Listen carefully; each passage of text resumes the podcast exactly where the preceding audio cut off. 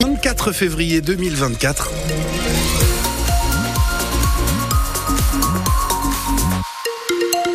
Et la tendance météo aujourd'hui et d'ailleurs pour tout le week-end, ce sera de la pluie, de la grisaille et surtout pas mal de vent, de belles rafales. Je vous donne les détails de la météo à la fin du journal. Il est 8 heures. Les informations Féline Le Loir du Haut, les colis perdus, c'est la grande tendance du moment. Égarés, oubliés ou avec une mauvaise adresse, ce sont des milliers de colis qui sont perdus chaque année. Alors les entrepôts organisent régulièrement des ventes au poids pour s'en débarrasser, mais pas question de les ouvrir avant de les avoir achetés. C'est la grande surprise lors du déballage une forme de loterie qui cartonne. Hier, à Poitiers, se tenait une de ces ventes à la demi-lune et vous y avez assisté, Delphine Marion Boule. Des petits, des moyens, des gros, il y a une tonne de colis. Et au milieu, parmi les premiers clients, Manon et Yanis. J'ai vu que c'était très tendance sur les réseaux sociaux en ce moment de fouiller euh, les colis perdus. Et donc j'essaye de trouver la perle rare euh, à moindre prix. Alors il y a quoi comme technique? Pouvoir toucher, secouer pour voir si ça fait du bruit. Si c'est une boîte ou euh, si c'est mou, on espère tâter quelque chose de bien. Et malheureusement, euh, on ne le saura qu'au moment de la découverte. Certains colis viennent de loin, Autriche, Hongrie, Allemagne. Aurélie est l'une des organisatrices de la vente. C'est des colis où les personnes n'ont pas pu être livrées pour différentes raisons. Euh, mauvaise destination, ils n'ont jamais été les chercher. C'est comme quand vous allez acheter un ticket à gratter. Sauf que le ticket à gratter, vous pouvez avoir zéro. Là, un colis, vous repartez forcément avec quelque chose. Alors justement, Yanis et Manon ont dépensé une trentaine d'euros et ils sont maintenant en plein déballage. Ça, ça me semblait que ce soit un vêtement, plus un petit short, une... ok, c'est une salopette pour bébé. Le couple repart aussi avec une coque de téléphone, un objet de décoration, quelques bijoux en toc et fait contre mauvaise fortune bon cœur. Un reportage à retrouver en vidéo et en images sur francebleu.fr. Anatomie d'une chute, grand gagnant des Césars hier soir avec six trophées remportés, dont meilleure actrice, meilleure réalisation et meilleur film.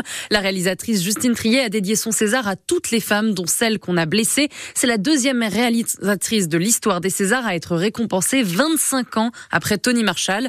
De son côté, l'actrice Judith Godrèche a pris la parole pour dénoncer le niveau d'impunité, de déni et de privilège dans le milieu du cinéma. Elle qui accuse les réalisateurs Benoît Jacot et Jacques Doyon d'agression sexuelle. Le salon de l'agriculture ouvre ses portes ce matin à Paris, porte de Versailles. Et avec la traditionnelle visite du président de la République pour l'ouverture, mais sans débat avec les agriculteurs. Emmanuel Macron l'a annoncé hier soir sur X, après le refus de plusieurs syndicats agricoles d'y participer, en cause l'invitation du collectif écologiste des soulèvements de la terre, qui a suscité la colère des agriculteurs. Invitation retirée dans la foulée, mais le mal était fait, Claire Fauchel. Emmanuel Macron recule et c'est assez inédit. Mais pour l'Élysée, il n'y a pas d'histoire. Ce n'est pas le président qui voulait ce débat, mais bien les syndicats, explique un conseiller. Ils n'en veulent pas, alors on annule. C'est aussi simple que cela.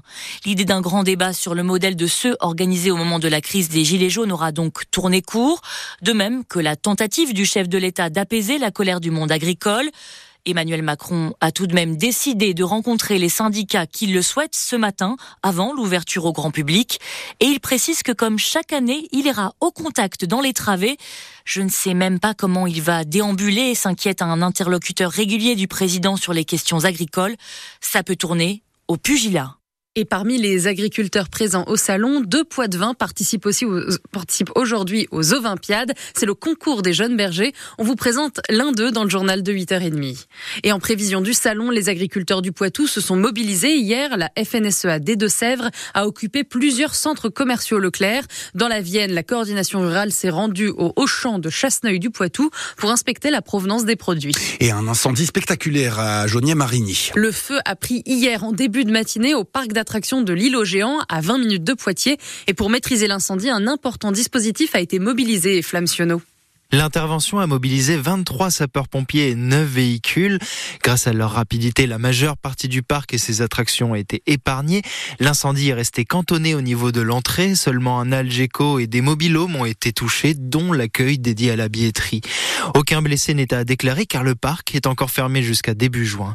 Selon Michel François, le maire de Dissé qui était présent sur place, l'incendie a progressé de manière spectaculaire. D'épaisses fumées noires étaient visibles depuis la nationale 10 d'ailleurs c'est essentiellement du mobilier en bois qui a brûlé. Du côté de l'enquête, l'origine de l'incendie est toujours un mystère, mais l'hypothèse d'un court-circuit est pour l'instant privilégiée. Et Flamsionneau pour France Bleu Poitou. Hier matin, sur la RN 249, au niveau de la commune de Moléon, dans les Deux-Sèvres, un fourgon de la DIR Centre-Ouest qui protégeait un véhicule en panne a été percuté par un poids lourd. Les agents du centre d'entretien et d'intervention de Brissuire n'ont pas été touchés par la collision, mais une plainte a été déposée. À Brissuire toujours, c'est un contrôle routier insolite qui a eu lieu la nuit dernière vers 2 heures du matin. Un homme de 31 ans a été contrôlé avec un taux d'alcoolémie de 1,4 grammes et il roulait sans permis ni assurance. Pour rappel, le taux maximum autorisé d'alcool dans le sang est de 0,8 grammes.